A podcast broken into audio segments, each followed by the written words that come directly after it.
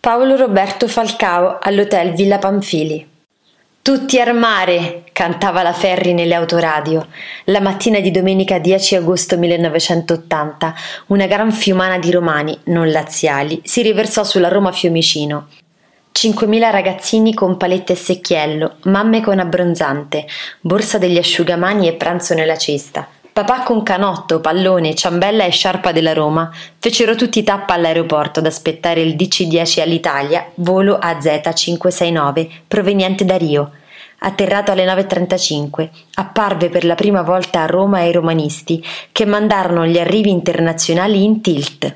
Lui, il divino, l'ottavo re di Roma, la reincarnazione di Romolo, il progenitore di Totti, Paolo Roberto Falcao venne scortato al quartier generale dell'AS Roma, allora all'hotel Villa Pamfili, da un corteo d'amore infinito.